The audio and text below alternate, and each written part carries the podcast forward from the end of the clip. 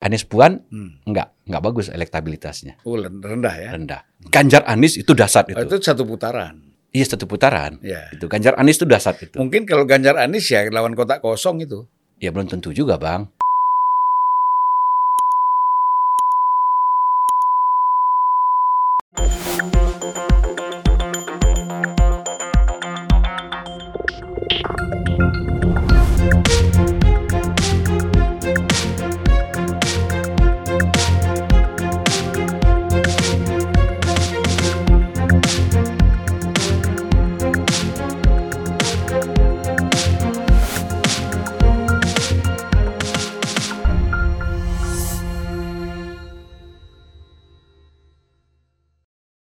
Assalamualaikum warahmatullahi wabarakatuh. Waalaikumsalam warahmatullahi wabarakatuh, Bang. Ya, kita mulai dengan Bismillahirrahmanirrahim. Bismillahirrahmanirrahim. Mantap. Prof Andi Muluk apa kabar?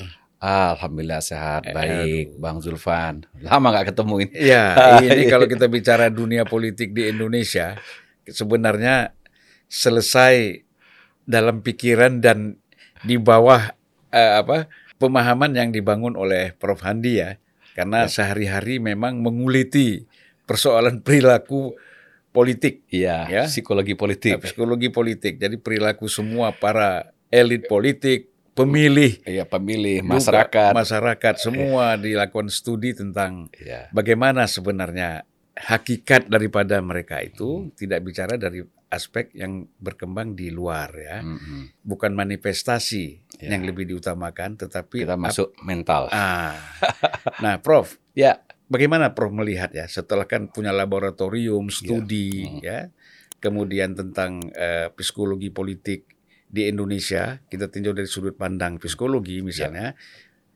kita kan khawatir ya bahwa tidak selesai-selesai ini persoalan perpolitikan kita di Indonesia ini. terutama politik identitas ya. Ya, nah ini bagaimana Prof memandang soal ini? Soal politik identitas itu mungkin kita harus dudukkan dulu tafsir yang menurut saya tidak hitam putih ya Hmm, melihatnya ya. gitu ya.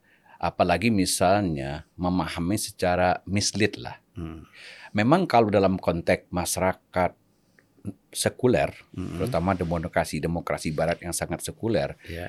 dan mereka sudah punya konsensus yang disepakati bersama Hmm, bahwa hal ihwal. Agama misalnya gitu, suku dan segala macam itu harus disimpan di kantong masing-masing di wilayah privat hmm, dan haram hukumnya dibicarakan dalam konteks publik politik begitu. Nah itu konsensus mereka gitu loh, termasuk nilai-nilai dan mungkin dalam pengertian yang agak ekstrim ya itu kita sebut masyarakat sekuler gitu. ya. Yang dulu juga Bung Karno Hmm, founding father kita juga mengatakan, Hmm. Saya juga tidak terkesima dengan masyarakat-masyarakat sekuler. hmm, Tapi saya juga tidak mau masyarakat-masyarakat negara agama teokratis hmm. sebagai warisan dari sejarah panjang di Eropa yang juga berdarah-darah, Ya. ya kan?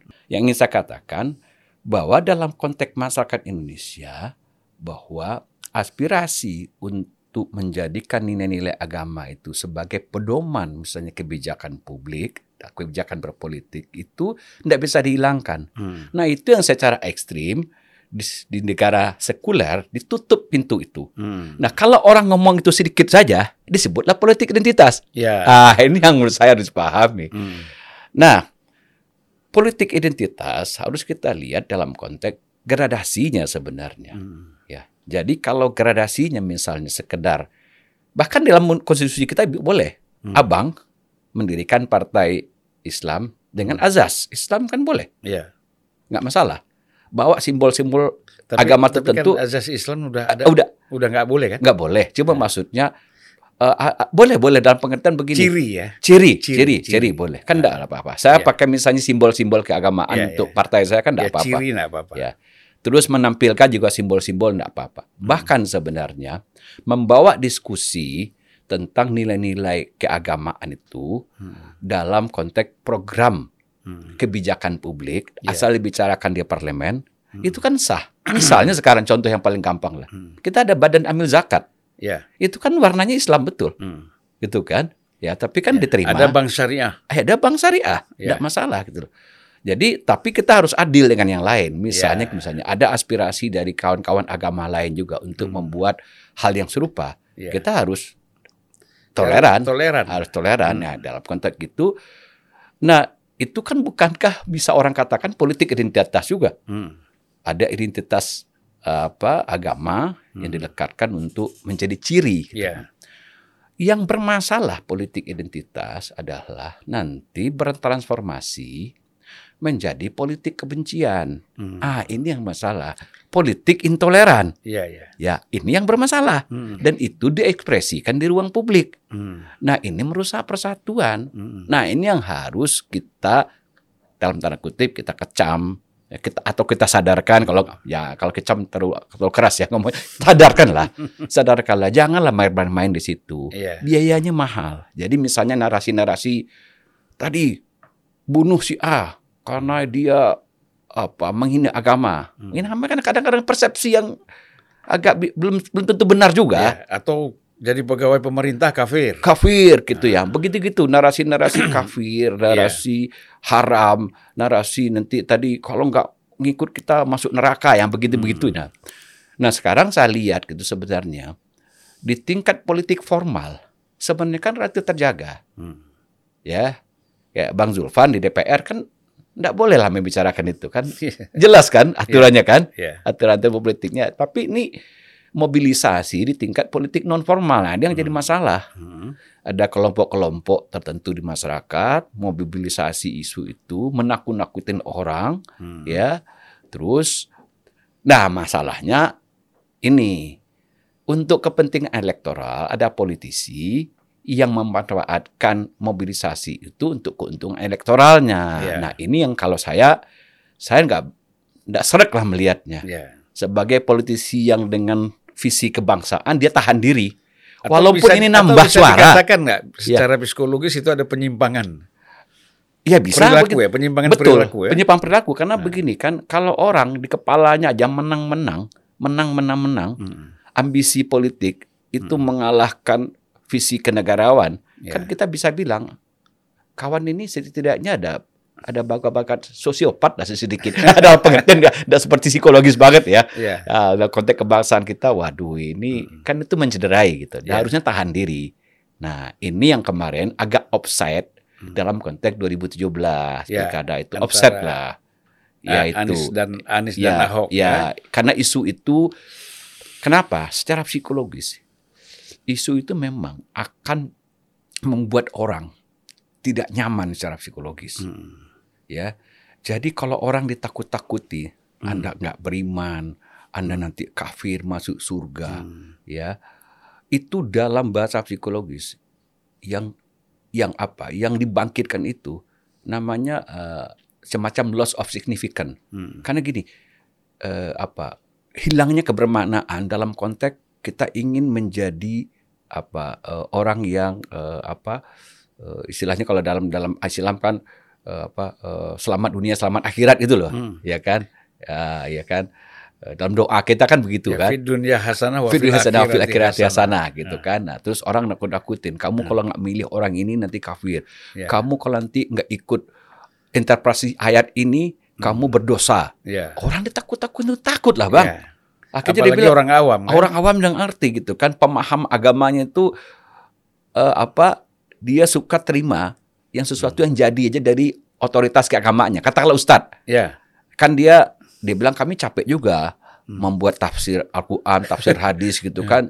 Terlalu kompleks bagi kami lah secara Ya. secara nggak nyampe otak kami kira-kira begitu. Iya. Kami pingin yang jelas-jelas saja.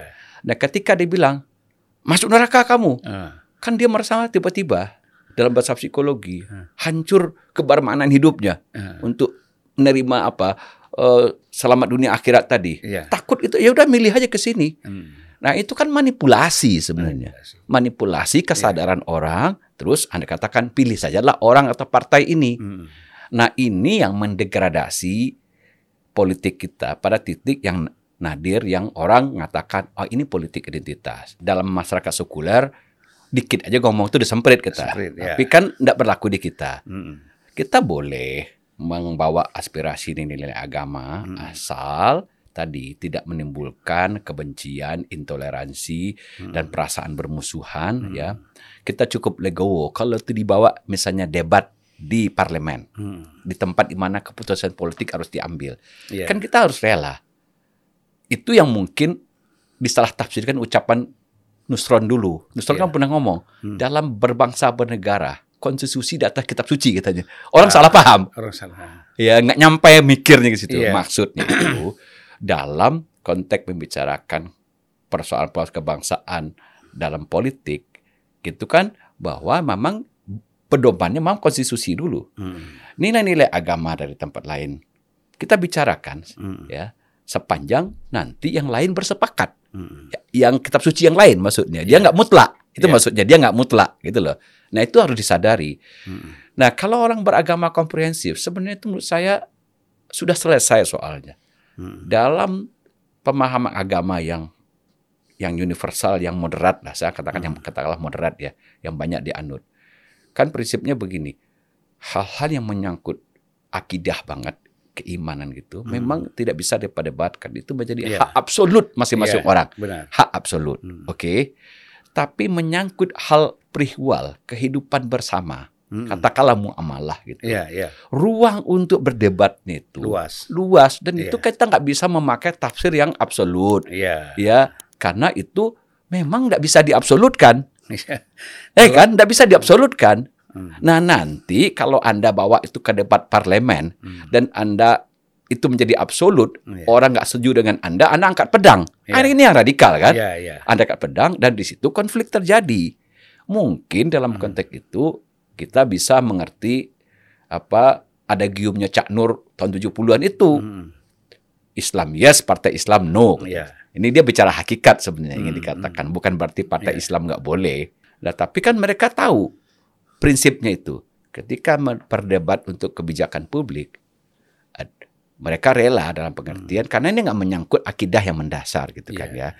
Nah, diskursus-diskursus tentang misalnya absolutisme mendirikan negara Islam, bahkan kebijakan-kebijakan publik yang Hmm. hanya ditafsir apa milik satu kelompok agama itu pun juga sebenarnya sudah nggak laku orang yang Hmm. Rasulullah juga Rasulullah mempraktekkan ma- macam-macam kebijakan publik kok Iya, iya. kalau untuk orang beragama Islam berlaku ini Iya, ya kan dia boleh begini dia boleh begini kan sudah ada juga dan Plural ya. iya plural dibungkus dengan apa piagam Madinah itu Iya. pakai menyatakan sama dengan konstitusi kita kurang Iya. lebih gitu kalau kita mau jadi absolutisme gitu. nah ten- tentu kalah menyangkut akidah Hmm. masing-masing Iya. nah, itu ya itu yang dibilang itu lakum dinukum waliyadin itu Hmm. ya agamamu agamamu ya kita harus menghormati aja nggak akan bisa Tapi kita bukan berarti dengan itu alasan membenci kan. betul nah, Intoleran itu. ya, sebenarnya politik identitas yang kita khawatirkan adalah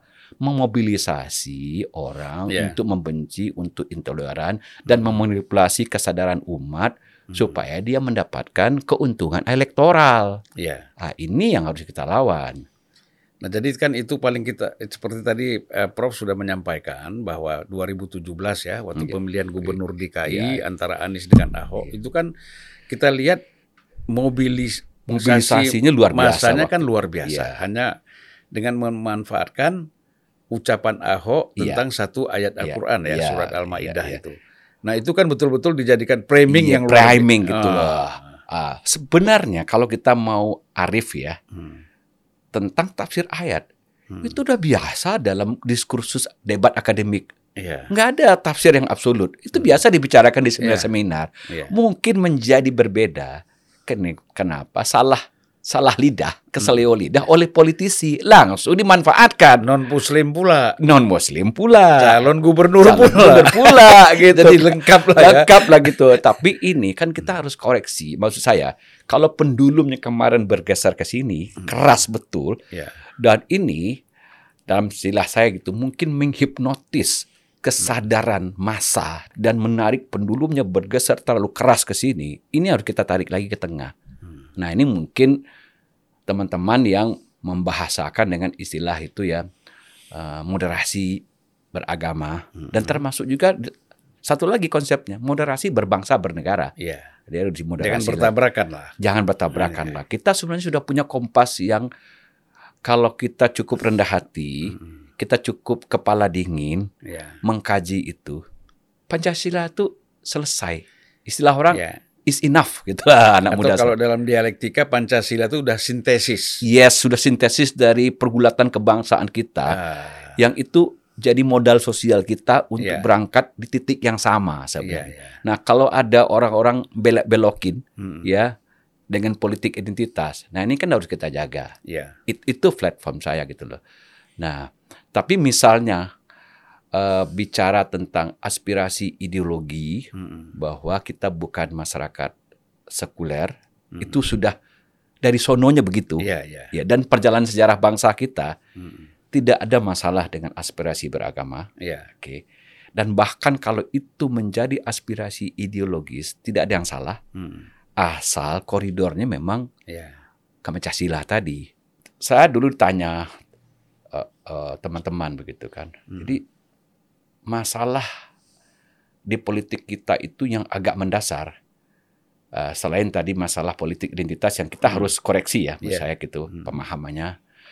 Eh, ada masalah memang sistem demokrasi kita itu sekarang setelah pasca reformasi dan Hmm. itu bisa dipahami sih Hmm. bahwa misalnya selama Pak Harto dulu dikekang kebebasan itu Mm-mm. yang tahun 55 kan diberi kebebasan berekspresi Iya. jadi orang mendirikan partai agak banyak waktu itu tapi itu saya kira itu percobaan wajar ya walaupun kita lihat partai yang dominan waktu itu kan cuma tiga juga Mm. Partai Nasionalis PNI Masumi waktu itu NU masih di dalam Iya. PKI. PKI Sosialis Iya. Nah, kita lebih baik kita bicara partai sosial sebenarnya. Sosial, secara, secara ideologis ya partai sosialis gitu. Mm. Partai nasionalis partai yang agama gitu Iya. ya. Aspirasi, aspirasi agama. Itu yang dominan juga kan. Hmm. Tapi satu banyak kembang-kembangannya banyak. Mm. Ya, itu wajar lah karena baru dibentuk ya. Iya. Tapi setelah itu kan terjadi otoritarianisme, dibekukan Mm. dan setelah itu dengan semena-mena dibikin tiga. Sebenarnya kalau jadi secara hakikat itu tiga masuk akal nanti saya jelasin. Hmm. Misalnya tadi ini variannya zaman Pak Harto P3 gitu kan ya. Mm. Terus PDIP PDIP. mungkin PDI. P- PDI ya, PDI ya, Ya, betul ya. sorry. PDI dan Golkar gitu. Golkar. Partai nasionalis, partai agama Dan ya, Sekber Golkar. ya sekber Golkar, partai. ya. Partai intinya nasionalis lah kira-kira Iya, iya. gitu loh. Jadi di satu lagi agak ke kiri-kirian dari nama ya waktu itu ya, Iya, dari iya. nama ya Hmm. paling tidak ya Partai Demokrasi Mm. Indonesia itu dari Partai Persatuan Pembangunan Mm. dikasih lambang juga bahkan seolah-olah mengisyaratkan ini Representasi Islam. ya representasi. Tapi itu sebenarnya kan kata ahli politik itu kan bikin Soeharto aja tiga-tiganya. Direkayasa sama dia ketiga. Iya, Dia juga menguasai tiga-tiganya. Iya, iya. Pemilu di pemilu itu cuma kosmetik doang Iya, gitu iya. kan. Itu kita udah tahu lah. Prosedur aja. Prosedur aja. Oke. Nah. Setelah reformasi kan dibuka lagi. Nah, Hmm. kita ada setback sebenarnya 30 tahun. Kita kehilangan momen. Kalau dulu tidak ada otoritarianisme, jadi aspirasi politik itu ketika dikanalisasi menjadi partai, mungkin pada waktu awal-awal ada tiga partai besar Mm. dengan kembang-kembangannya kalau bahasa sekarang gitu kan, Mm. kecil-kecil. Dari tiga itu juga sebenarnya, Iya. ya. Mm. Ta- Kalau dibiarkan itu berjalan secara alamiah dengan pengertian begini, kita lihat dukungan mayoritas masyarakat Indonesia ke mana. Mm. Oke, kita baca itu dan kita terjemahkan menjadi ambang batas parlemen, Mm. parlemen threshold. Kalau itu kita lakukan dari tahun 50-60 itu, mungkin akhirnya evolusi partai itu mengerucut menjadi tiga atau empat atau lima. Mm. Oke, karena variannya pasti akan partai-partai yang berbasis, yang ber- beraspirasi ideologi eh, kiri, sosialisme dan varian-varian begitu Mm. dan mungkin kanan satu ya Hmm. eh, eh, aspirasi Tengah satu. agama ya, tengah satu atau nanti eh, variasi kanan jadi dua Mm. Karena ada perbedaan sedikit Ya. kiri jadi dua misalnya Ya. jadi lima nah sebenarnya begitu tapi itu prosesnya demokratif Mm. dan alamiah dan terkonsolidasi dengan proses-proses sosial politik yang tidak dipaksa-paksakan Mm. Nah, cuma mungkin make, instrumennya adalah tadi parliament threshold menjadi Iya, iya. lima dia kanal aspirasi ideologis, Hmm, oke, hmm. atau tiga atau empat. Iya.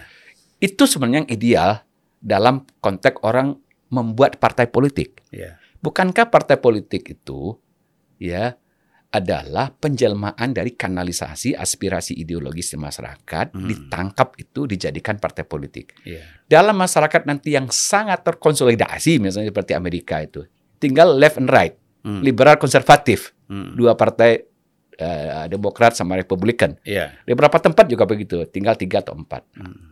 Kenapa harus begitu? Karena begini, hakikat kontestasi adalah memang mencari yang terbaik dari yang terbaik. Hmm. Sisanya adalah mengawasi. Hmm. Jadi sebenarnya logika politik yang paling fundamental itu seperti logika siapa memerintah hari ini, Hmm. sisanya mengawasi, Iya. check and balance. Iya. Dengan begitu dua partai cukup sebenarnya. Iya. Dua kategori partai. Hmm. Nah, dalam konteks seperti itu, kontestasi menjadi mudah di mata pemilih. Hmm. Kan saya tinggal pilih. Hari ini ada pemilihannya. Seperti juga kita pemilihan ketua kelas, kita pilih gampang. Iya. Hanya dua calon gitu kan Hmm. yang yang yang yang nanti yang nggak kepilih aja mungkin jadi pengawas gitu gitu lah Iya. jadi jadi mengkritik gitu. Nah jadi biner itu sebenarnya sesuatu yang hal yang alamiah karena nanti kontestasi akan menjadi jelas Hmm. gitu apa yang dikontestasikan. Nah biasanya kan kontestasi ketika tinggal dua varian ideologi katakan dan dia terjemahkan itu menjadi apa platform platform eh, partai turun Iya. menjadi program menjadi ideologi visi misi dan seterusnya program-program politik dan orang jelas bedanya Iya. Iya. seperti di Inggris eh, di mana tempat kan oh ini lima tahun kita di bawah partai buruh Iya. wah ini nggak naik ekonomi nih kita pindahlah ke partai konservatif, nanti ke partai konservatif gagal dipindah lagi jadi nah kedua ketika partai itu jelas mandatnya Hmm. akan menimbulkan dampak psikologis yang kita sebut dengan sense of constituency Hmm. perasaan keterikatan antara partai dengan Hmm. seluruh partai dan dan pengikutnya dan dan aktor-aktor ideologisnya dengan masa pengikutnya Hmm. dan itu bersifat stabil nanti. Iya. Makanya di luar negeri ya di tempat yang sudah ajak demokrasinya Iya. orang pindah-pindah partai kan dikecam. Hmm. Bahkan kadang-kadang pe- pemilihnya juga dikecam. Iya. Jadi dia bilang sekali kamu partai A ya ya kamu partai A lah. Hmm. Kecuali mungkin kalau misalnya dalam beberapa pemilu eh, untuk untuk misalnya gubernur atau apa, ketika dilihat kebijakannya, dia pingin nanti agak geser sedikit, dia pilih. Iya. Tapi mostly itu predictable lah. Jadi artinya apa? Demokrasi juga lebih terpredik Hmm. dan misalnya keikatan pengikut dengan partainya jelas, itu yang disebut dengan party identification. Hmm. Jadi orang mengidentifikasikan dirinya dengan partai itu, Hmm. timbul rasa kepengikutan ya konstituensi tadi ada kaitan yang antara antara calon yang dipilih yang dapat mandat dengan pemilihnya dan begitu terjadi public accountability Iya. jadi dia bertanggung jawab karena dia paham dia dapat mandat dan itu disuarakan di parlemen Hmm. nah ketika dia oposisi kan jelas dia akan mengkritik yang berkuasa yang ruling party Hmm. ruling party juga sadar saya kemarin mendapat mandat mayoritas berarti janji-janji kampanye saya saya tunaikan dong Ya, atau makanya seperti di Australia itu ada kabinet bayangan ya. ya itu karena mereka sistemnya parlementer Ya. kalau misalnya uh, prime ministry ini dengan jajaran kabinetnya gagal Hmm. partai juga menyiapkan kabinet bayangan Ya, nanti ganti ganti. kalau misalnya nggak dapat mandat juga pemilu selah Ya. ganti udah rejim bisa ganti partai pemenang bisa ganti jadi sen- nah dengan misalnya multi party yang ekstrim gaya Indonesia Hmm. oke yang ikut pemilu sampai 42 Hmm. yang terdaftar oke terus orang bilang nanti kan mengerucut juga dengan threshold iya betul saya bilang 4 Hmm. 4 persen Hmm. tinggal 12 nah 12 ini dari dari dari dari awal kita reformasi ini kan nggak ada pemenang mutlak Iya. mayoritas dalam apa artinya apa ketika dia men- tidak mendapat mandat mutlak dan dia harus dalam tanda kutip berkoalisi Berpolisi. Ya. nah berkoalisi lucu-lucunya di kita juga basisnya bukan ideologi Iya, iya. bukan bukan program bukan visi misi bukan sesuatu yang ajak secara Iya. politik yang mem- memperkuat nanti konstituensi tapi aneka pelangi yang tidak ada sosoknya jelas tidak Kepen- ada ya, bingung pemilih pemilih bingung Kepentingan aja. kepentingan aja kepentingan di Hmm. parlemen dia ber, jadi memperebutkan fraksi Iya. di pemerintah memperebutkan kursi menteri dan segala seterusnya Iya. oke Nah, ketika misalnya tidak ada mayoritas, ketika satu partai cuma mengatakan saya cuma dapat mandat 7% bro. Kalau kita bahkan dialog anak sekarang nih ya. Iya, iya, iya. Eh lu berapa bro? Gue 7 persen, gue 8 persen, gue 6 persen. Apalagi gaya pemilihan kita tidak berbasis district base atau Hmm. majorita- majoritarian winning the all. Hmm. Dia mewakili tempat itu. Iya. Tempat itu mungkin diwakili 9 orang. Bisa lebih. Ya, kalau aspirasi itu tidak terkanalisasi di parlemen, yang 9 orang ini bisa ngeles begini. Hmm. Bro, jangan ditagih ke gua doang, bro. Hmm. Yang lain kan juga ada dari partai lain. Iya. Jangan saya doang yang ditagih. Hmm. Yang lain juga begitu. Nah, paling nanti kan dikelompokkan di di di, di parlemen fraksi. Hmm. Fraksi pun dia bisa ngeles. Saya nggak bisa ngambil keputusan mutlak, bro. Fraksi saya cuma 7%. Iya. Dalam membuat legislasi saya harus kompromi dengan ah. Hmm. Dengan tidak ada yang mutlak itu, bahasa kerennya konsolidasi, bahasa kerennya koalisi kan. Hmm. Sebenarnya yang terjadi itu Transa- transaksi. Abang tahu tuh. Terjadi transaksi. Tadi kan? transaksi abang kan di situ kan. Apa kita ini 2014 2019 di DPR, Ya. ah, dulunya di DPRD juga, Enggak, dulu DPR RI di, dari PDIP. Eh, di PDP kan, Ah. ya betul. Ya, oh, DPR daerah nggak pernah ya? Pernah Nggak juga? pernah, Oh, nggak ya, ya, ya, betul. Ya. Nah, kan abang tahu itu, Ya. sebenarnya kan sapi. Karena gini logikanya, ya bro, aku cuma punya 10, Hmm. saya punya 11, 4. Nah, dia bilang, oke lah, kita kompromi. Hmm. Ah, lu punya berapa? Ah, kalau lu punya 4%, harga aja masih gini. Ah. Ah, lu cuma dapat segini, Ya. gua dapat 4 segini. Jadi lupalah dia konstituensi Jadi tadi. pembagiannya proporsional. Proporsional. nah nanti atau udah bilang kan, udahlah, kawan itu dagang sapi saja dia di parlemen katanya Iya. kan.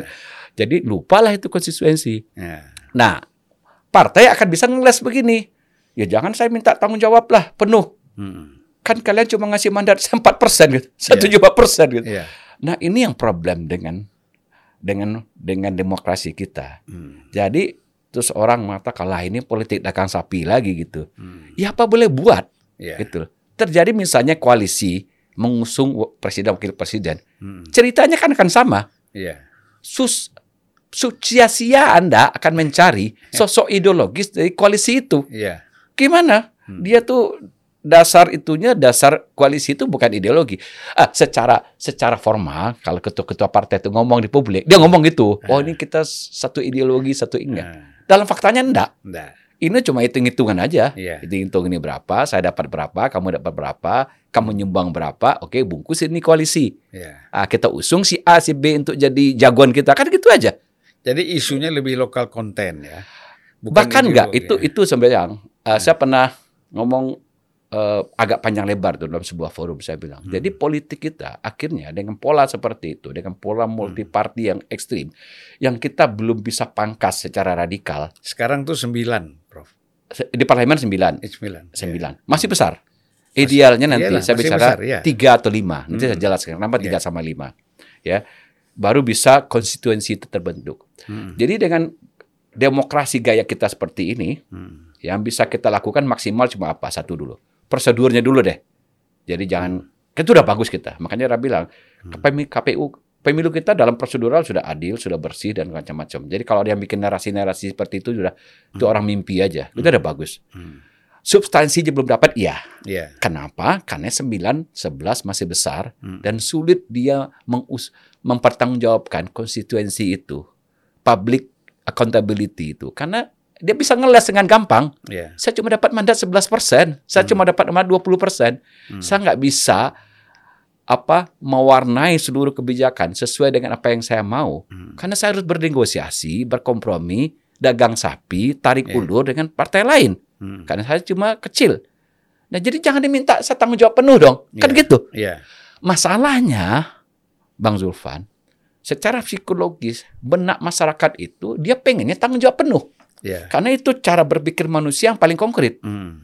Kalau saya serahkan mandat ke si A, saya minta pertanggungjawaban penuh. Hmm. Orang ini nggak bisa. Karena dia cuma 20 persen. Dia bilang ke konstituennya, bro Anda salah bro. Saya nggak bisa tanggung jawab penuh. Hmm. Saya sesuai dengan kadar saya aja.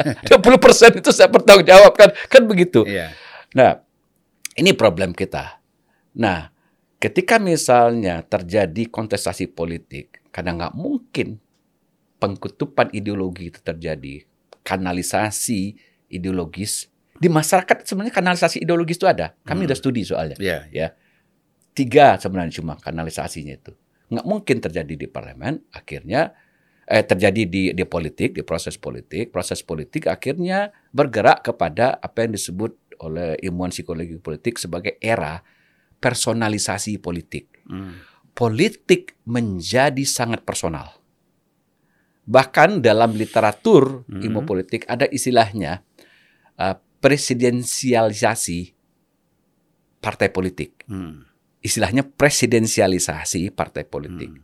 Jadi parpol itu determinannya kecil, yang Dominan? dominan presiden sebagai sosok personal. Ya. Itu sebabnya dalam pemilih-pemilih kita sibuk menakar-nakar karakteristik personal orang itu. Ya. Oh ini gimana nih ya, Bang Zulfan mau maju nih. Waduh, kayaknya kumisnya kurang mantep ini. Kurang bukan kumis presiden, itu kan personal sebenarnya. Ya. Atau dia bilang gitu kan, wah Bang Zulfan ini orangnya periang ini. Ah oke, Oh, orangnya menyenangkan. Hmm. Seperti idol-idol kita tuh di artis segala Iya, macam ngomongnya enak gitu loh. Semua karakteristik personal itu tiba-tiba menjadi sangat penting. Ya. Dan kita lupa bertanya, Bapak mau memimpin Indonesia, platform politik Bapak apa? Nggak ada orang nanya, Nggak ada. Nggak ada. Yang penting pencitraannya. Ah, akhirnya Ah, begitu. iya. Nah, orang bilang, apakah ini tidak menjadi kemunduran Hmm. ya dalam nah, tapi ini memang mudah terjadi ketika sistem politik yang kita pilih satu, Hmm. presidensialisme, multi partai pula. Hmm. Harusnya parlemen.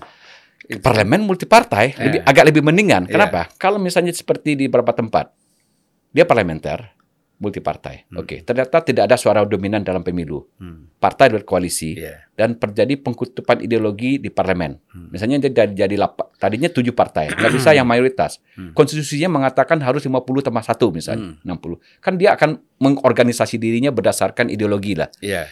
Dengan begitu dia membuat kabinet kan, Hmm. ditunjuk prime minister. Oke? Dan menteri-menterinya. Hmm. Masih kelihatan sosok ideologisnya. Ya. Dan orang waktu pemilu tidak memilih sosok, Ya. orang milih partai. Ya. Baru kalau partai pemenang, dia boleh membentuk pemerintahan Hmm. Eh, memang apa eh, ke, ketid- apa kekurangannya dengan sistem parlementer Hmm.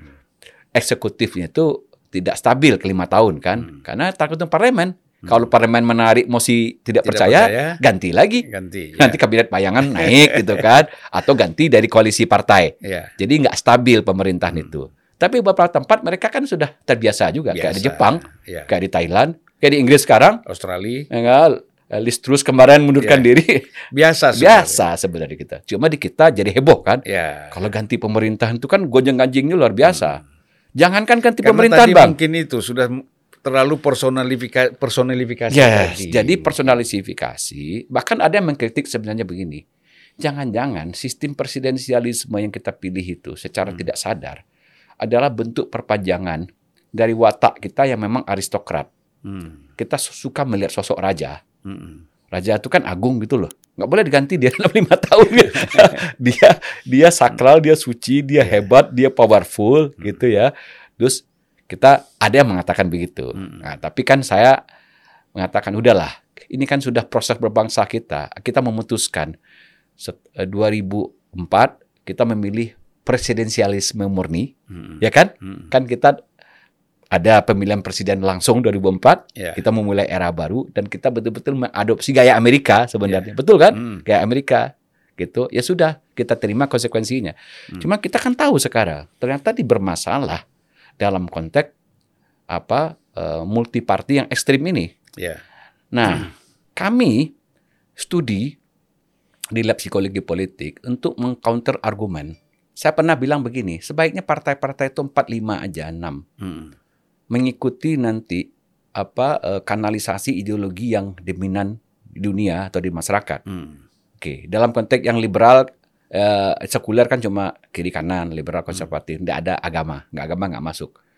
Oke, saya bilang eh jadi kalau partai itu di- orang-orang menuduh kalau partai itu di, di hanya 45 nggak mencederai pasal 28 Hmm. bahwa kebebasan, Kebebasan. pendapat. Orang Iya. boleh bikin partai macam-macam. Ya, tapi kan saya bilang masa orang partai pemancing nanti jadi partai pemancing pula, Iya, iya. partai main catur enggak. Harusnya kan kanalisasi ideologi. Iya, iya. Saya bilang, oke, kalau gitu kita di lab psikologi politik dari 4 tahun 5 tahun yang lalu, studi yang agak serius. Kita membuat mapping uh, politik apa aspirasi ideologi politik apa ideological thinking istilahnya. Hmm. Bagaimana masyarakat berpikir tentang ideologi, merasakan ideologi itu Hmm. dan sebenarnya dia punya aspirasi itu dalam bahasa ideologis. Memang nggak akan bunyi kalau Hmm. alat ukurnya seperti ini seperti di- Amerika. Ayu liberal atau ayu konservatif. Hmm. Kamu konservatif dari skala berapa? 1 sampai 10. Hmm. Kamu kiri kanan? Nggak ngerti orang Indonesia. Hmm. Nanyanya yang salah. Ya. Dalam psikologi ada cara bertanya, Bang. Ya. Jadi kita tanya begini. "Eh, bro, kira-kira begitu. Hmm. Kalau Indonesia ini mau bikin bank syariah, Anda setuju nggak? Ah, umat, umat Islam ini apa naik haji diurus negara, Anda setuju apa enggak? Hmm. Atau kalau nanti ada ideologi-ideologi yang agak liberal gitu. Jadi kan demi penghormatan masyarakat eh, kemanusiaan, ada kelompok-kelompok yang ingin mengatakan apa eh, senang dengan sejenis. Hmm. Mereka perlu di dihukum nggak? Hmm. Oh enggak, katanya. Hmm. Berarti kan kita tahu orang ini sebenarnya senang dengan ide-ide liberal. Ya. Ada orang yang sangat konservatif, nggak boleh. Itu nggak Hmm. sesuai dengan apa eh, nilai-nilai ke luhur bangsa Indonesia. Hmm. Ah, bisa gitu. Hmm. Nah, kami bikinlah item-item itu, kami kumpulkan dari sampai ratusan. Kami Hmm. kerucutkan lagi yang paling umum, kami kerucutkan lagi. Hmm. Akhirnya dapat alat ukur political ideology scale Jadi khusus dimulai untuk dari hilirnya ya. Ya, oke. Political ideology scale, ya. Sekarang sedang kita publish di Political Psychology Journal. Mudah-mudahan ini akan diterima Mhm. gitu. Dan itu apa kesim, apa kesimpulannya? Setelah kita olah data, kita ingin tahu pengerucutan ideologi di benak masyarakat. Setelah kita tanya macam-macam item yang tadi, Hmm. ya, secara psikologis. Jadi ada ada ada tadinya 21 indikator, tapi Hmm. kita kerucutkan bisa 12 yang universal aja. Apa kesimpulannya? Jadi aspirasi ideologi itu menjadi tiga dimensi. Dimensi pertama adalah dimensi agama. Hmm. Dalam pengertian gini, karena kita bukan masyarakat sekuler, Hmm. jadi wajar orang berpikir, pertanyaannya, apakah negara ini akan diurus dengan prinsip-prinsip agama atau tidak? Hmm. Kalau bahasa kerennya ada yang dibilang begini, ada yang berkekeh agama dan negara terpisah. Hmm. Itu prinsip yang sangat sekuler di Iya. ujung ekstrim sana. Hmm. Di ekstrim di sini gini, di ekstrim yang lain negara yang sah itu negara agama. Dalam konteks kita khilafah lah misalnya gitu. Iya, iya. Ya, Hmm. Islam dan negara jadi satu, Islam dan Hmm. politik jadi satu. Hmm. Dan dia bisa bergerak sampai dari kontinum ke tengah nanti. Hmm. Ada yang bilang paru-paru. Hmm. Pada taraf tertentu agama mengaspirasi kebijakan publik tapi sebatas yang nggak absolut seperti kita bicarakan tadi. Hmm. Muamalah tentang Hmm. zakat boleh kan ini. Iya. Dah. Itu satu dimensi. Hmm. Nah, dimensi lain yang kita temukan, dimensi sosialisme dan kapitalisme itu, aspirasi untuk pengelolaan ekonomi negara itu apa dekat dengan prinsip-prinsip etatisme namanya kalau dalam ini. Iya, iya. Jadi negara banyak campur, Hmm. uh, agak uh, atau negara free market, kapitalis lah. Privatisasinya lebih dominan. Ya, di dominan. Itu di domain. Yang ketiga, pengkutupan dalam konteks nilai-nilai sosial. Iya. Jadi ada yang sangat eh, apa nilai-nilai sosialnya liberal, Hmm. keterbukaan, ada yang nilai-nilai sosialnya konservatif gitu. Seperti tadi kita nggak menerima LGBT, kami nggak mau eh, semua ya itu. Nah, dari pengkutupan tiga ideologi itu, kalau kita lihat tipologinya menjadi kanalisasi politik, Hmm. memang betul Pak Harto itu kalau kita kita Ya. jujur-jujur ya, ya partai cukup tiga dalam bentuk ekstrim ya. Terlepas dari soal ah, hakikatnya ya. terlepas dari tadi bahwa Ya. itu rek- rekayasa Pak Harto zaman dulu. Iya. Dia dia juga yang punya sebenarnya kira-kira Ya, begitu ya. kan. Tapi kanal aspirasi itu ada. Jadi memang ada orang pengen mendirikan negara apa partai yang aspirasi agama, kamu konteks kita Islam yang kuat Ya, dan ya. dominan Hmm. itu dikanalisasi. Hmm. Oke, jadi partai agama Islam lah kira-kira begitu. Hmm. Ya. Kedua dia mengatakan kami mau yang memang agak ke kiri-kirian. Hmm. Itu sah gitu loh. Jadi ke kiri-kirian itu kan ada kanal itu. Iya.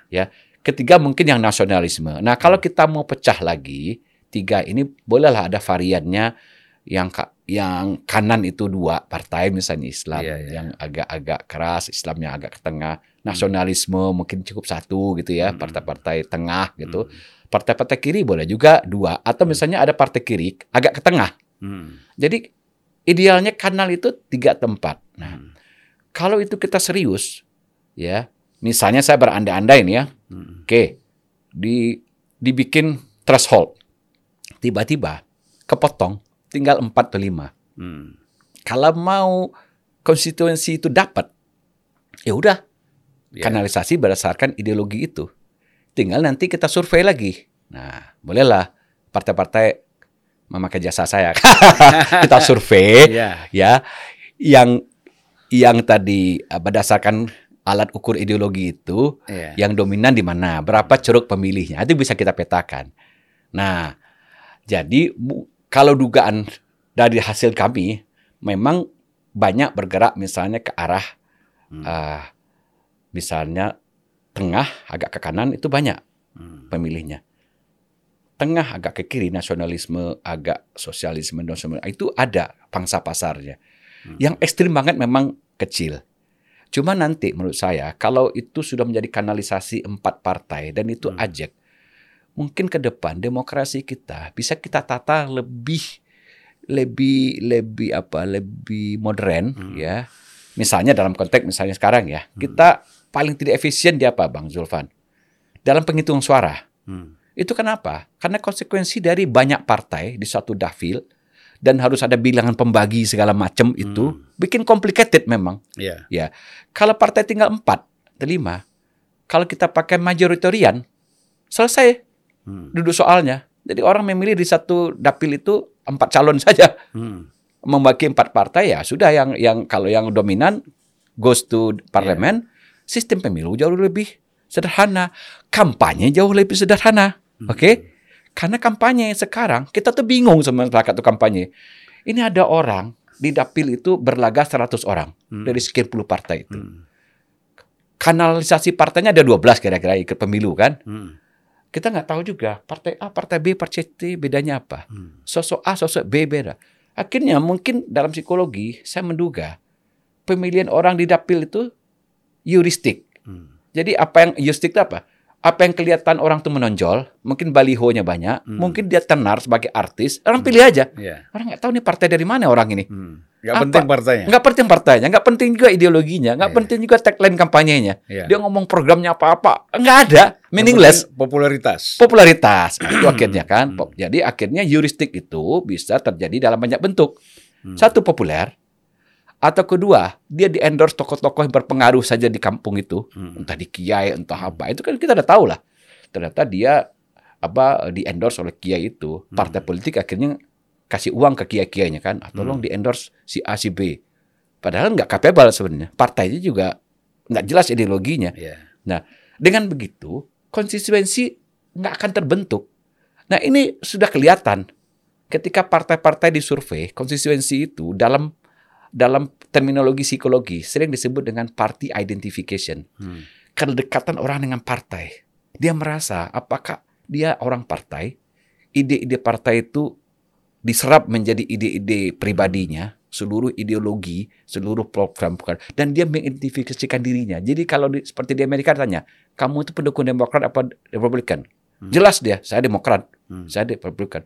Bahkan keturunan saya, eh, bukan eh, apa, bapak saya, kakek saya itu tradisinya de- Demokrat, Hmm. eh, di Republik. Jadi dia mengadopsi nilai itu dan dia merasakan kedekatan psikologis. Hmm. Di kita di survei itu, berapa partai yang punya itu? 11 persen. Hmm. 80 persen itu. Nah, jadi jadi wajar saja. Dan satu lagi paradok dalam demokrasi kita kan, tidak ada pemenang yang stabil kan. Ya.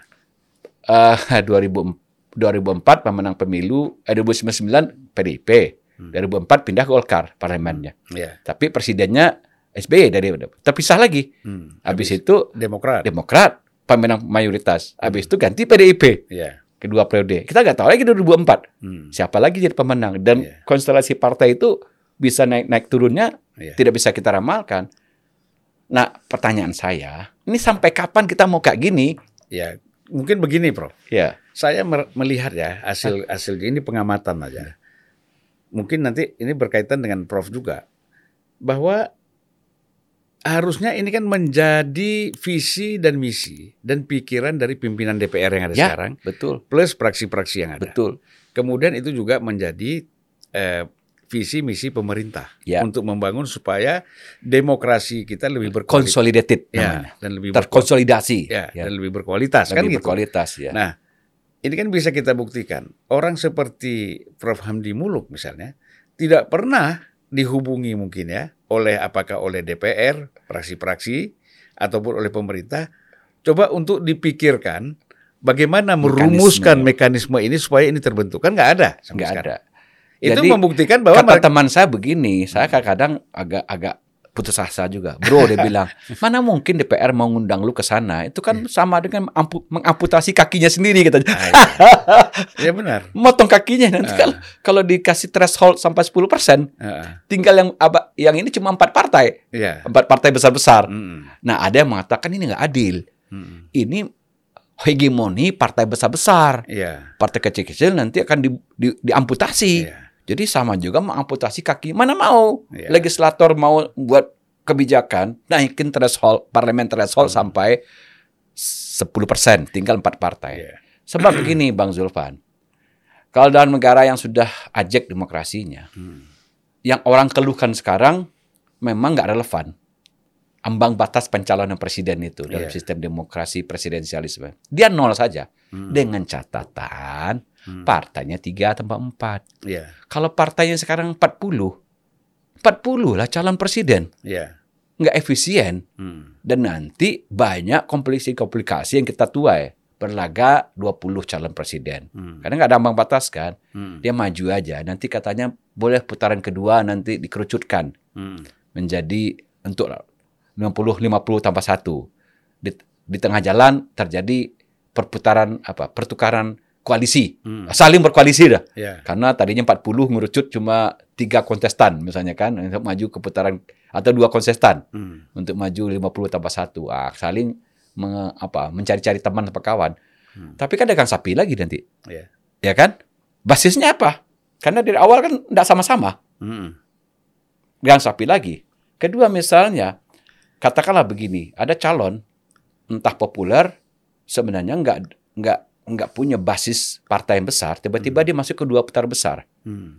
dan partai harus mendukung dia. Hmm. Tapi dia seperti orang asing sebenarnya. Hmm. Nah, nanti ada lagi istilahnya the lonely president. Hmm.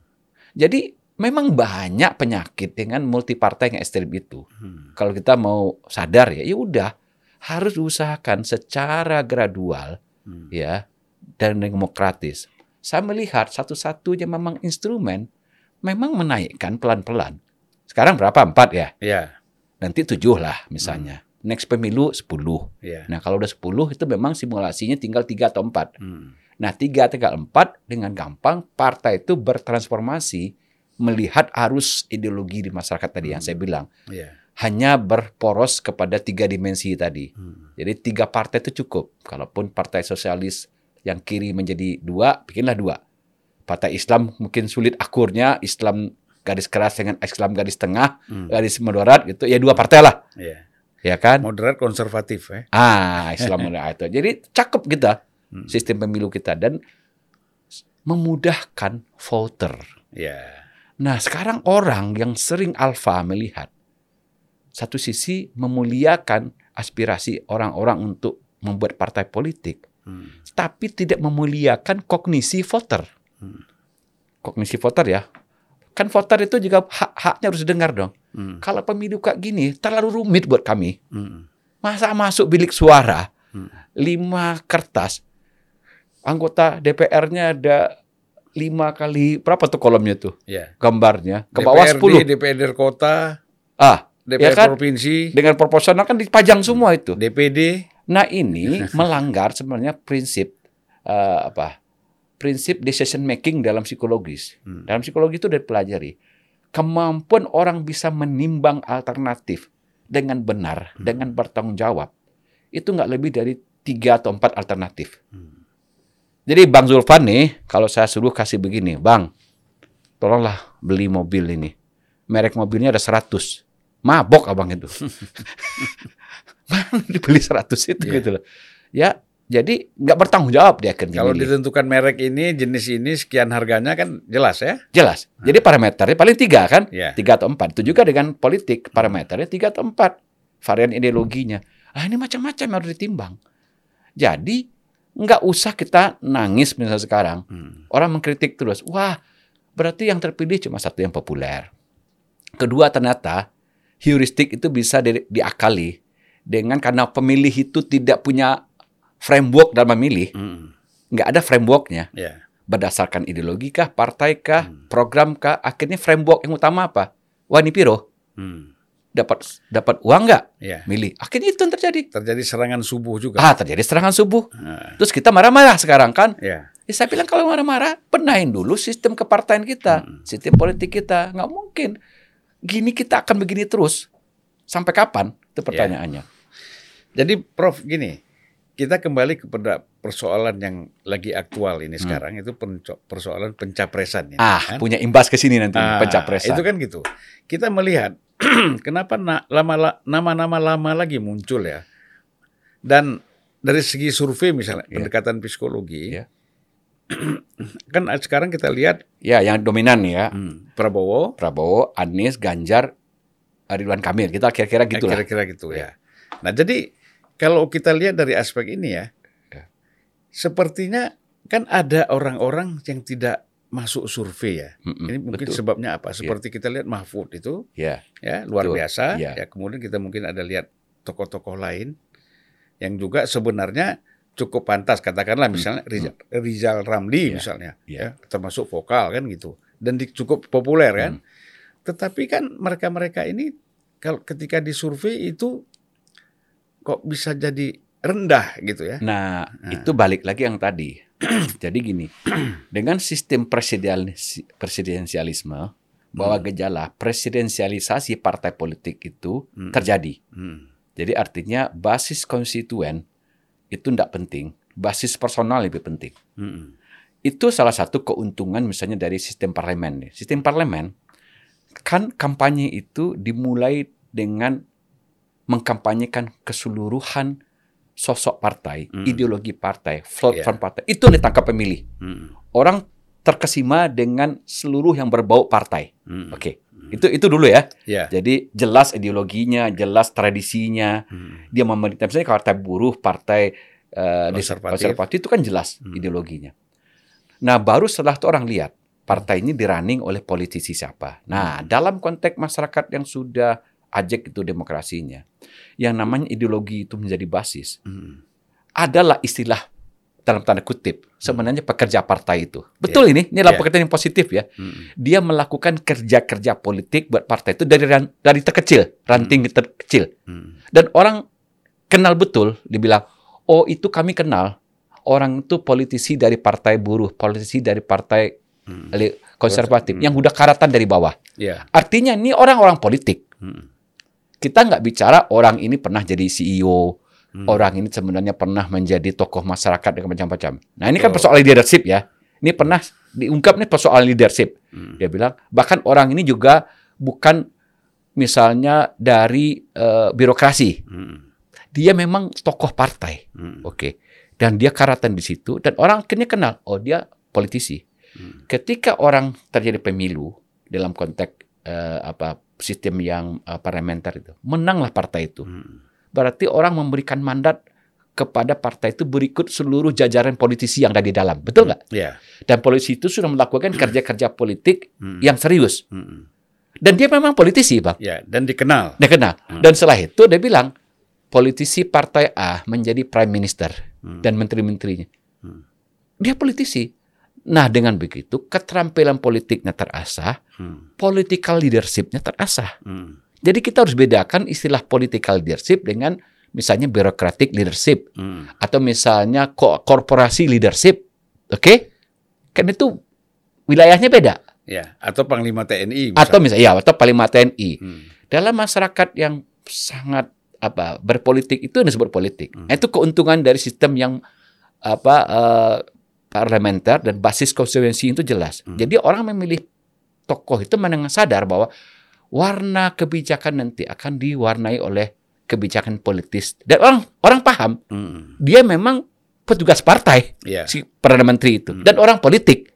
Nah di kita kan jadi penilaian orang terhadap orang yang kerja melakukan kerja-kerja politik di partai Hmm.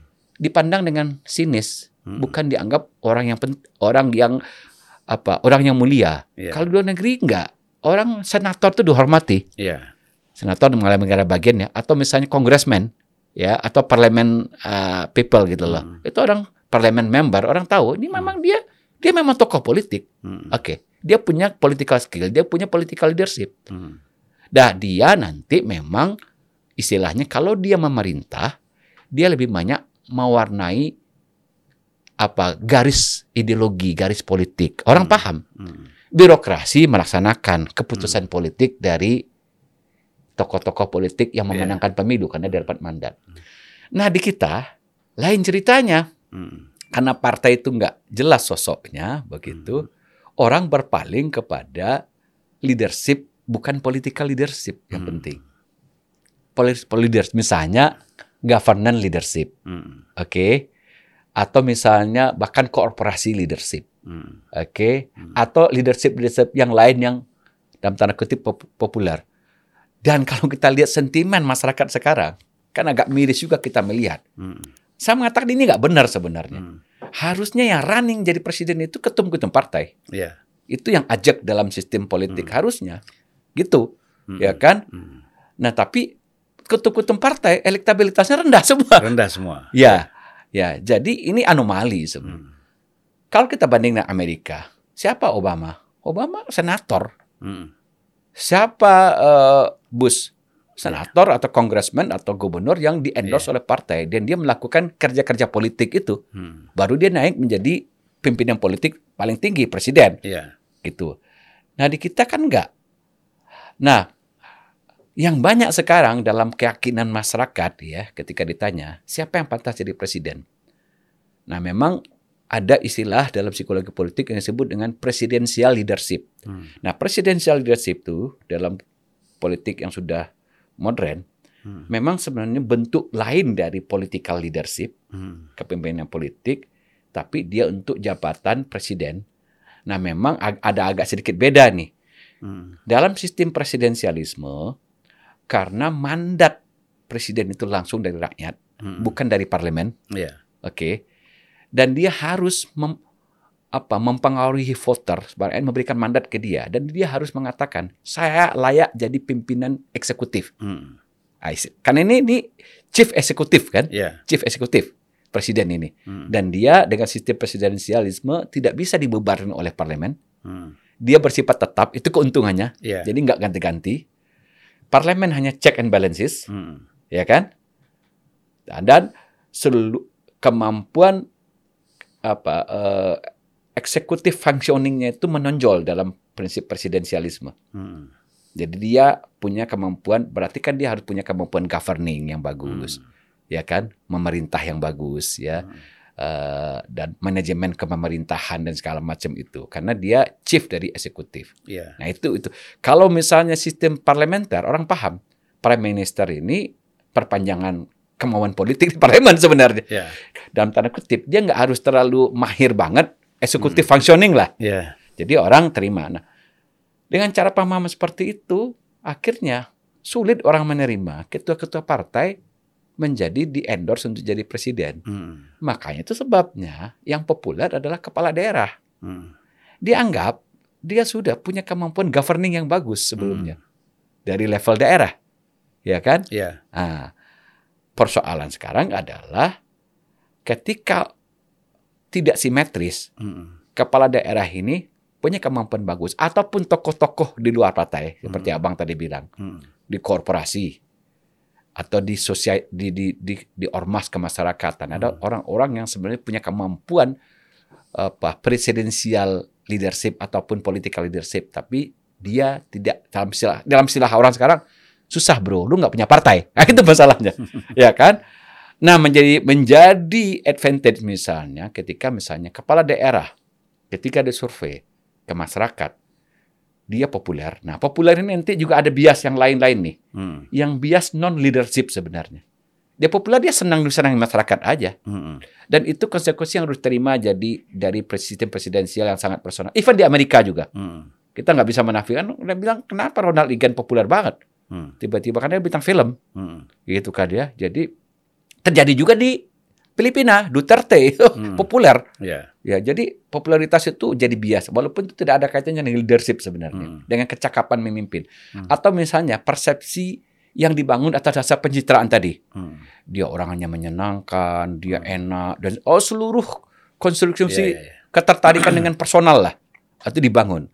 Nah, akhirnya di Indonesia yang terjadi kombinasi itu. Jadi ketertarikan personal terhadap tokoh-tokoh tertentu plus dia punya jejak kepem- kepemerintahan. Hmm. Eh, itu sebabnya kita bisa mengerti sosok-sosok seperti Ganjar Pranowo merajai sekarang pasar survei. Hmm. Ya, masuk akal. Ya. Kedua Anies. Anies. Ya. Ketiga Ridwan Kamil. Prabowo. Prabowo karena juga pernah running presidensial dua kali, tiga kali malah dulu Hmm. wapres. Sekarang jadi menteri, Hmm. dianggap punya kemampuan governing yang bagus. Hmm. Orang-orang ini akan merajai pasar survei, Ya. gitu. Nah, sebenarnya misalnya ah enggak enggak enggak, enggak, bukan. Kita kita coba lihat anomalinya.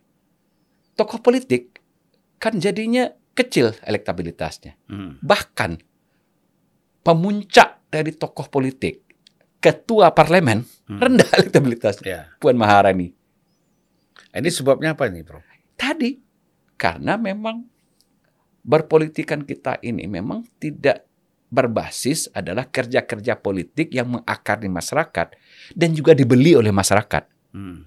Masyarakat banyak sekarang dalam pasar elektoral membeli itu memang bias dari karakteristik personal. Jadi personalisasi kita itu makin makin ke sini makin ya mengkhawatirkan sebenarnya. Kalau saya melihat Hmm. mengkhawatirkan, makanya proposal saya hentikan ini, kerucutkan partai jadi empat.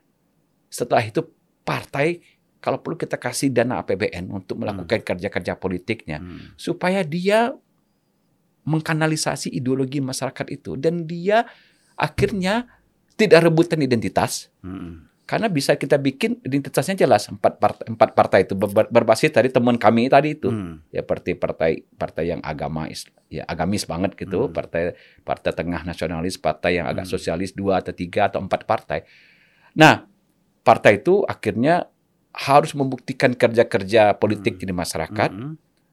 dia mulai dapat kepercayaan, akan ada istilahnya sekarang partai menjadi terideologisasi. Kalau sekarang partai terpersonalisasi sebenarnya.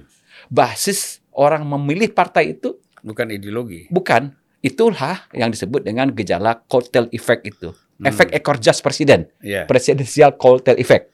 Jadi tokohnya siapa yang dicanangkan, apa yang dimajukan Ya, berpengaruh ke efek ke ke- kepemilian partai. Ya. Nah, it- itu makanya sekarang kata kata pengamat hati-hatilah partai mengendorse siapa yang menjadikan calon presidennya. Karena pemilu serentak nanti. Ya. Itu terimbas. Ini Dan Bu, bisa jadi bagi partai tidak penting apakah presiden ini terpilih atau tidak yang dia calonkan. Yang penting kan koktel efeknya tadi. bisa seperti itu untuk Ah. mendongkrak keterpilihan. Tapi Ya. ini sebenarnya kan gejala yang nggak bagus menurut Ya. saya gitu loh. Bahwa partai mengandalkan apa keterpikatan orang terhadap sosok personal, Ya. bukan ideologi, bukan program, Ya. bukan konstituensi, Hmm. dan dia terpilih, efek popularitasnya mengimbas ke partai. Hmm. Pertanyaan saya, nanti cita-cita kita untuk membuat kontestasi politik yang bermutu, kapan? Karena kenapa? Hmm. Waktu kampanye, tidak akan ada debat program. Hmm. Jadi ada teman saya yang agak resah melihat ini. Terus dia menulis di media, dia bilang, saya resah melihat setiap kontestasi presiden yang diperbincangkan adalah si presiden A, si presiden B, presiden C, itu karakteristik personalnya seperti apa? Apakah Hmm. dia eh, apa eh, merakyat? Apakah Hmm. dia eh, populer? Apakah dia dis, apa eh, enak dilihat gitu Hmm. loh? Dia orangnya baik, orangnya seluruh karakteristik personal itu di apa? Iya. Digadang-gadangkan di kampanye. Orangnya ganteng. Orang ah, pokoknya apa yang memikat orang lah. Artinya orang memilih itu. Hmm. Bahkan nanti orang bisa memilih begini, Bang. Hmm. Emang kenapa lu pilih presiden A? Enak aja hati gua, tentram gua ngelihatnya. Hmm. Gitu loh. Bukan karena platformnya bagus. Nggak ada debat seperti itu di kampanye. Bahkan di debat-debat presiden itu kita Hmm. lihat itu seperti sumir debat-debat tentang Iya. program tentang tentang uh, platform segala macam. Apa platformnya? Kadang-kadang kita geli-geli sendiri. Ya. Presiden A, Presiden B, Presiden C, platformnya sama. Apa bedanya? Hmm. Nggak ada bedanya. Jadi debat politik kita itu apa lama-lama emang dangkal. Hmm. Orang akhirnya cuma mengkampanyekan eh, calon presiden saya secara personal bagus, secara personal bagus itu aja. Nanti bahkan Iya. ada lagi cerita-cerita tentang ini. Wah, kampanye itu isinya cuma ama pembunuhan karakter. Hmm. Banyak kan? Black campaign. Black campaign. Karena yang diserang akhirnya karakter personal gitu. Nah, Hmm. sampai kapan kita mau begitu?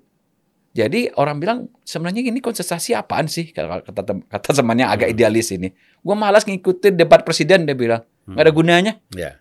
nggak ada debat yang substantif tentang program, tentang tentang tentang platform, tentang ya ta- ya itu platform ideologi, visi misi dan segala macam nggak ada gunanya dia bilang. Yaitu terutama kita lihat ya sebenarnya diawali orde baru dilanjutkan orde reformasi juga tidak ada perubahan ya. Tidak ada perubahan. Jadi kalau menurut saya memang selagi dibiarkan begini Hmm. partai itu tidak punya sosok ideologis partai itu karena banyak kan kita biarkan 12, 15, 20 berapapun lah jumlahnya dan mereka masing-masing sibuk berkontestasi merebut hati masyarakat itu kan fragmented istilahnya Ya. terpecah-pecah padahal tadi temuan kami di Lab Sipol kanal aspirasi ideologi itu berhenti di tiga atau empat varian kanal ideologi Ya. Di- lima lah maksimal lima maksimal gitu Hmm.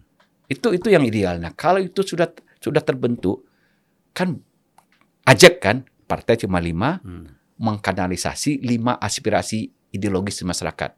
Ketika dia mereka berkampanye, mereka akan saling menonjolkan kehebatan ideologi lima itu. Karena jelas sosoknya. Hmm. Sekarang orang bicara gitu, partai agama ada berapa lima atau enam Hmm. kecil-kecil. Yang mana kita mau dukung? Hmm. Ini partai nasionalis juga Akhirnya pecah. lima, lima limanya nggak masuk. lima-limanya nggak masuk Hmm. di dikombinasikan nah. atau Hmm. misalnya partai nasionalis lima-lima juga Hmm. sama-sama semua Ya. kan orang tanya sebenarnya bro kata orang-orang anak muda sekarang apa bedanya sih Nasdem Golkar Hanura Hmm.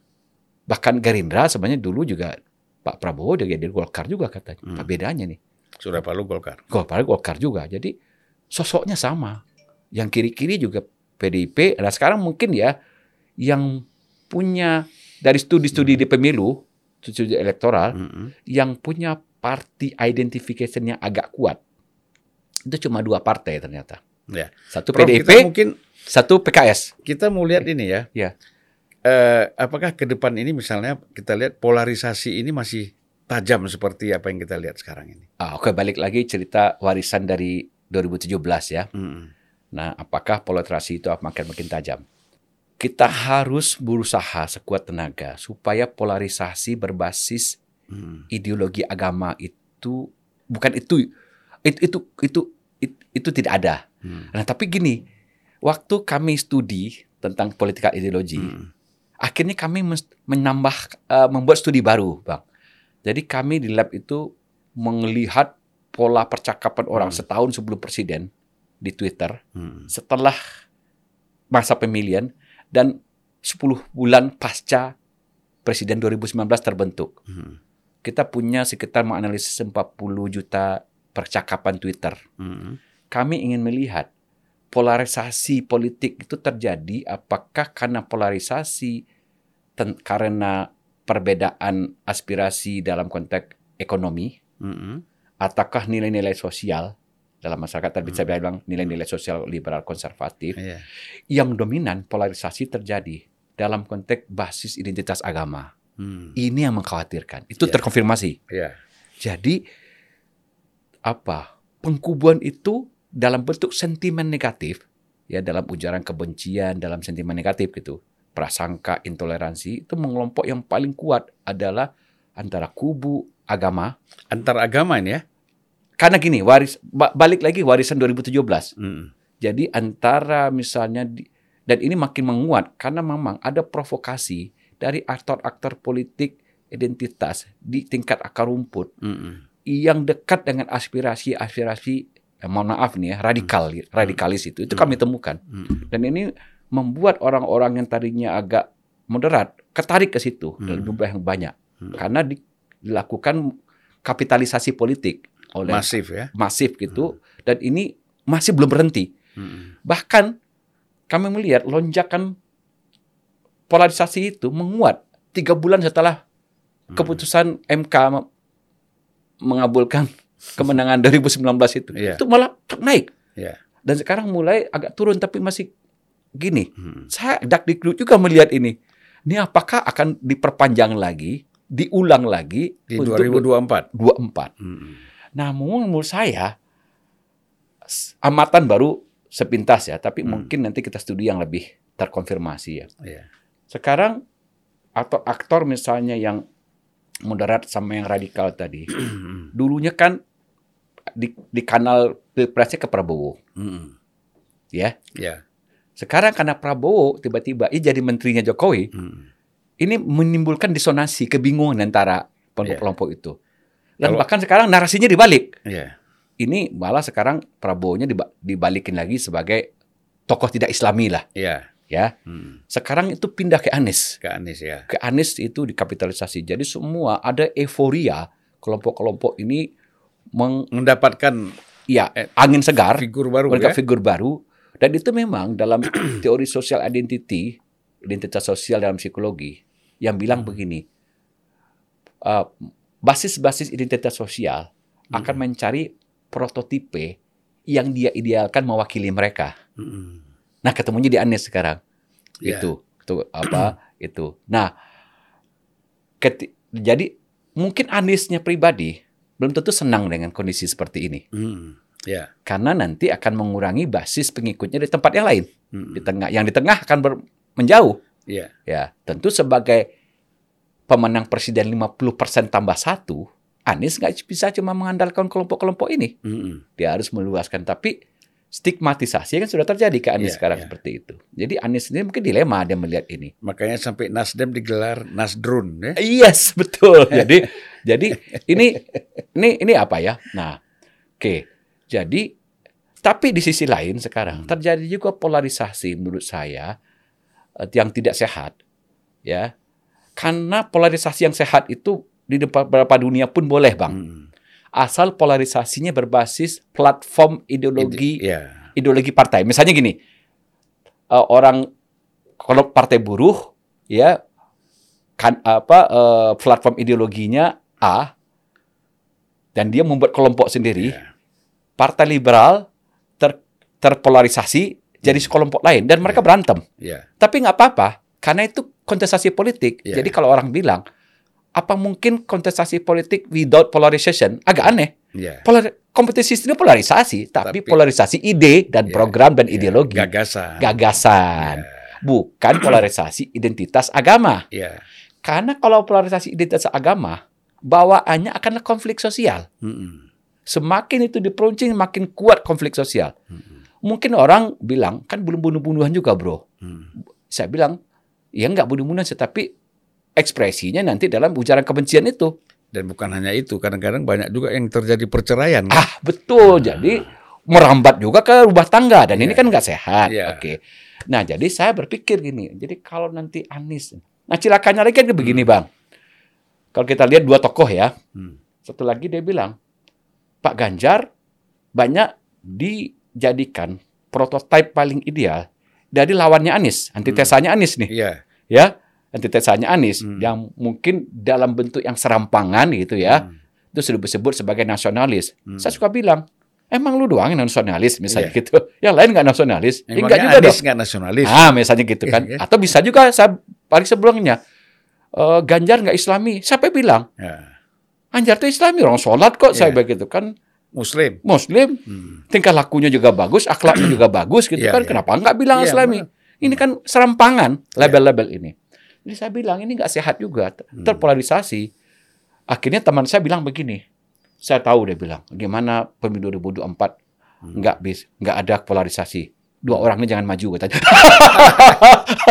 Lucu juga saya bilang, Terlalu simpel gitu. oh simpel. Hmm. Terus saya balik, bro, kalau kita bikin ini gimana? Saya bilang, candaan ini.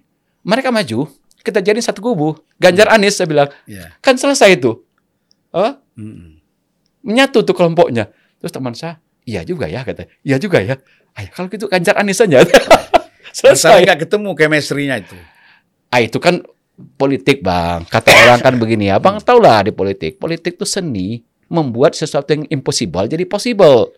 Itu kan definisi politik begitu. Tapi kan buat PDIP daripada Ganjar Anies lebih bagus Anies Puan kan gitu. Ah, belum tentu juga. Karena ceritanya begini, kalau kita bicara uh, parameter lain nih, kalau kita bicara parameter sentimen apa voter Hmm. dalam bentuk uh, preferensi voter Iya. setelah disurvei, Hmm. ya apa tadi Anies Puan Hmm. enggak enggak bagus elektabilitasnya Oh, rendah ya. rendah. Ganjar Anies itu dasar Oh, itu. itu satu putaran.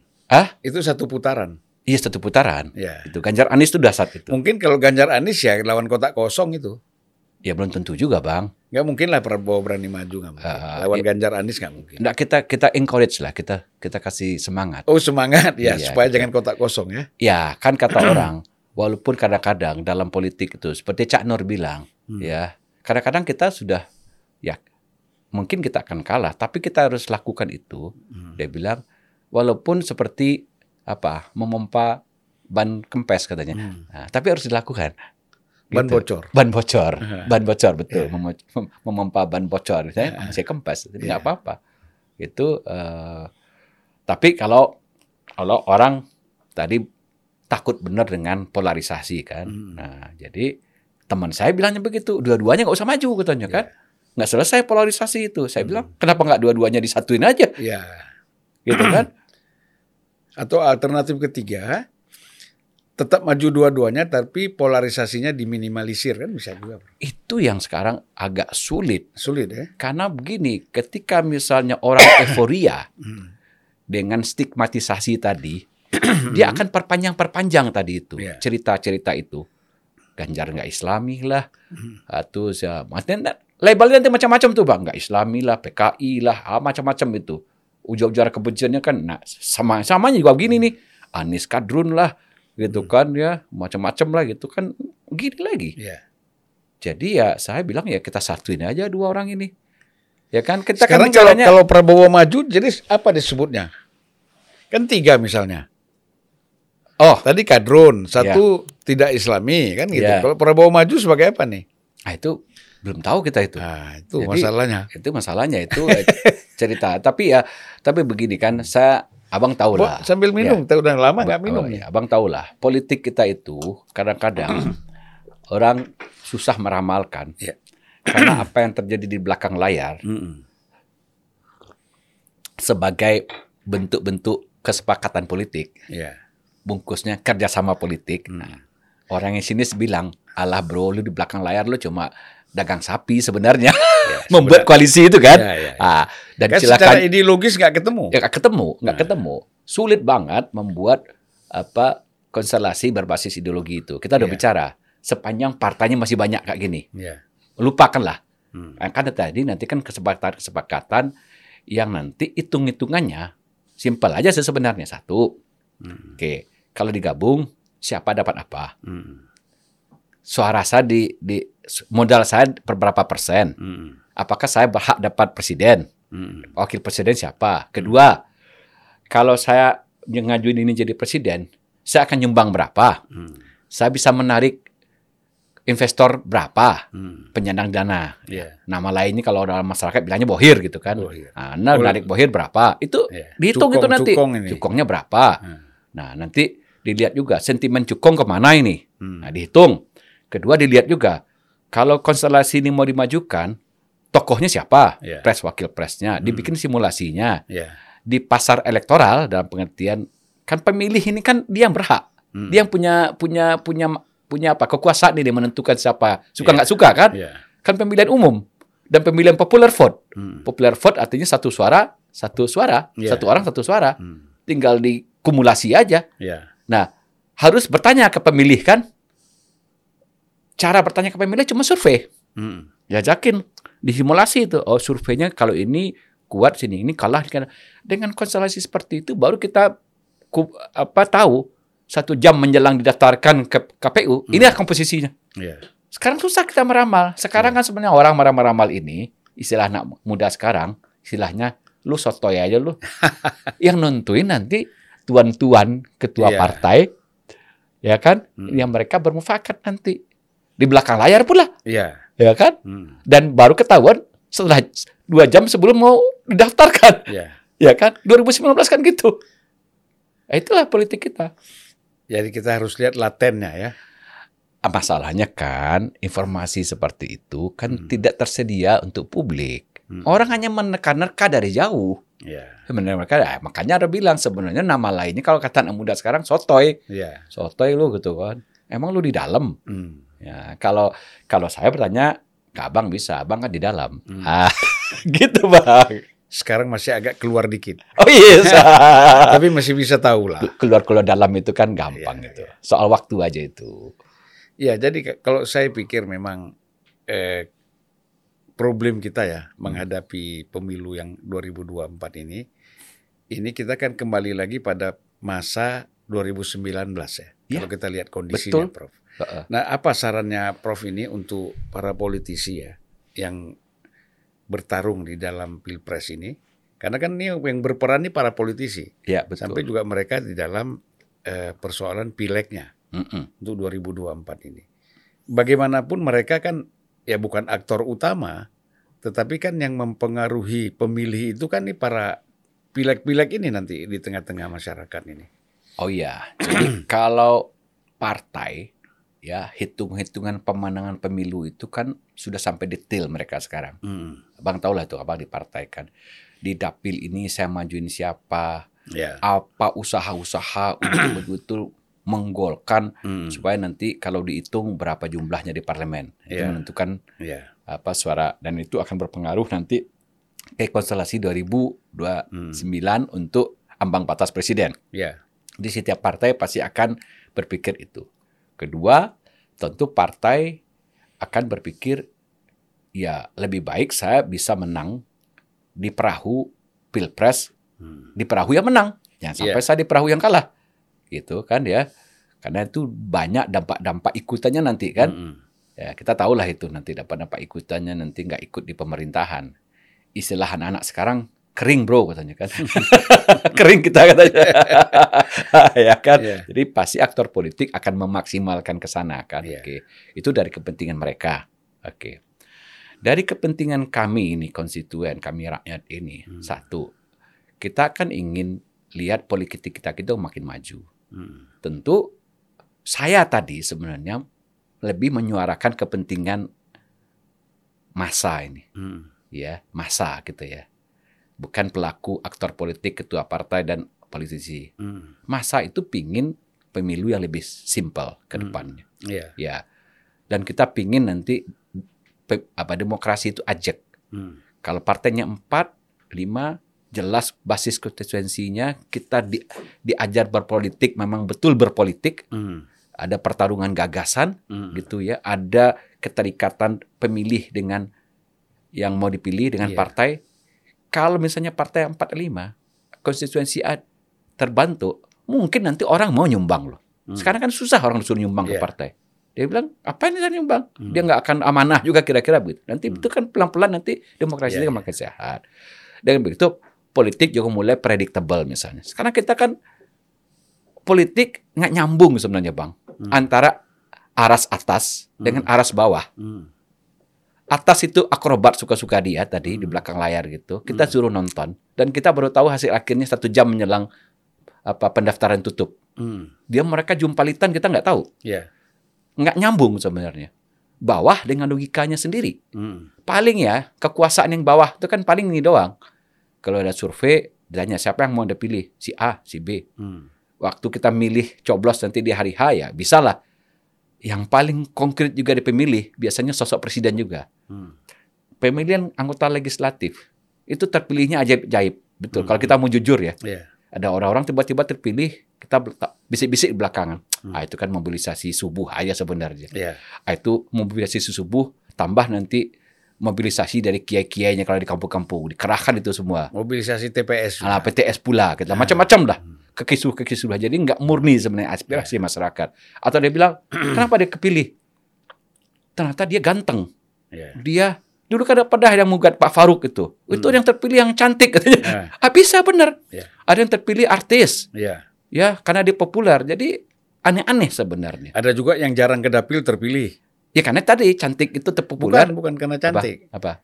Ya karena mungkin bupatinya dari partainya Ah, kan. dimobilisasi lah di bawah. Dimobilisasi lah di bawah. Dengan macam-macam perangkat kan. ya Padahal dia nggak jarang ke situ. Yes, Ah. ada uang dan segala macam Iya, bertebaran. Itu iya. banyak bias-bias yang kita tua itu. Ya karena Hmm. kenapa?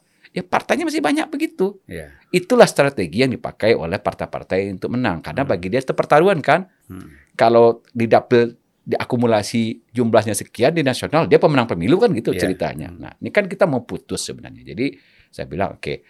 Jadi sekarang ya suka nggak suka ya istilahnya berpolitik kita tuh disconnect sebenarnya. Iya. Nggak nyambung atas sama bawah itu gitu loh.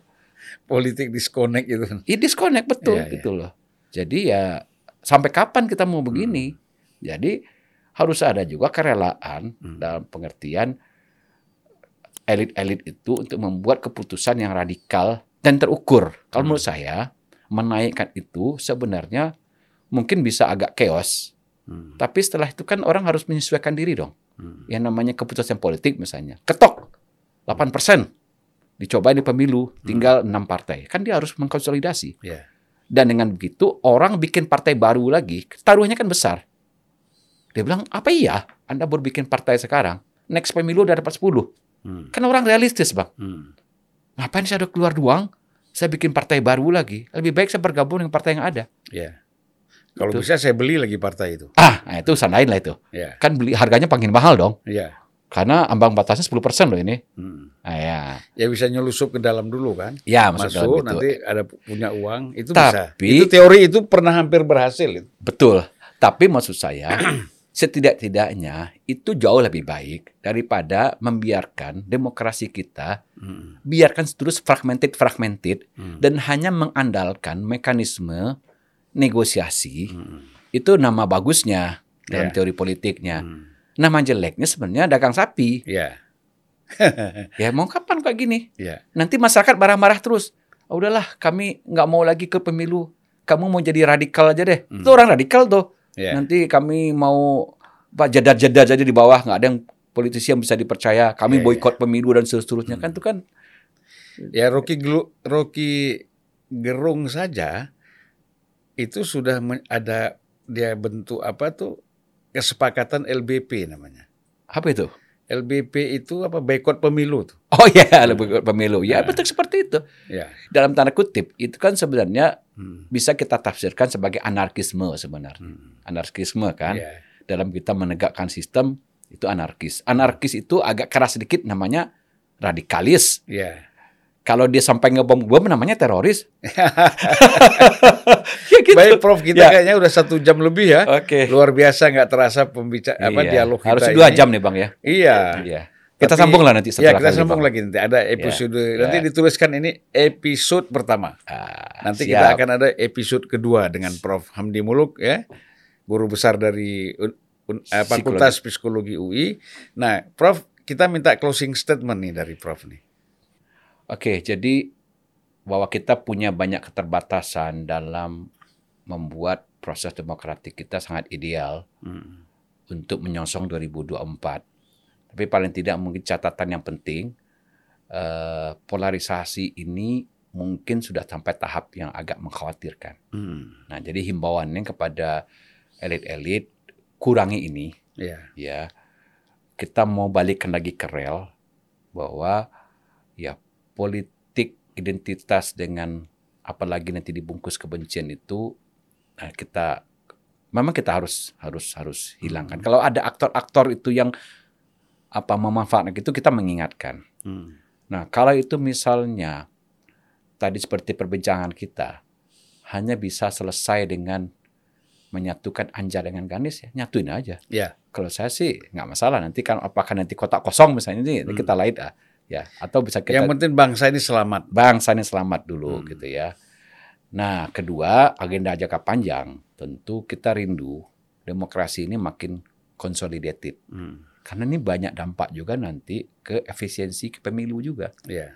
nah itu jangka panjang ya jadi kita jangan tabu lah membicarakan ini naikin 7 persen naikin 8 persen idealnya nanti 10 persen nah itu akan dikunci dengan 4-5 partai gitu udah Hmm. 10 persen gitu nah itu itu apa mungkin closing statement dari Ya. saya ya. Mungkin saya juga melihat kenapa tabu Kenapa Ganjar tabu? Ganjar bersama Anies kan Why gitu. not? Ya. Toh Pak Jokowi memilih Ma'ruf Amin yang notabene Ma'ruf Amin waktu itu ketua MUI Ya. ya kan dianggap lebih dekat dengan 212 tapi Ya. kan dijadikan wapres juga. Ya. Atau misalnya kenapa tabu dia bilang. Hmm. Orang bilang kan tabu itu. Kandidat presiden yang kalah itu bergabung. Orang bilang tabu loh dulu. Iya. Cuma kan saya paham itu cara Pak Jokowi untuk mengurangi tensi polarisasi Iya. itu. Kalau enggak mungkin ceritanya kan jadi beda. Kenapa tabu? Iya. Cerdas lah Jokowi di Iya. situ ya. Betul. Jadi terima kasih Prof ya. Pagi-pagi sudah datang ke sini ke Unpacking Indonesia. Eh, Sama-sama. mudah- ya, mudah-mudahan apa yang kita sampaikan ini, apa yang Prof sampaikan terutama itu akan bermanfaat lah untuk Ya. kepentingan bangsa dan negara. Bukan tadi apakah istilah kita dagang sapi, Iya. transaksi dan lain-lain. Ya. Yang itu merugikan eh, kita ke depan. Terima kasih Prof. Assalamualaikum warahmatullahi wabarakatuh. Waalaikumsalam warahmatullahi wabarakatuh.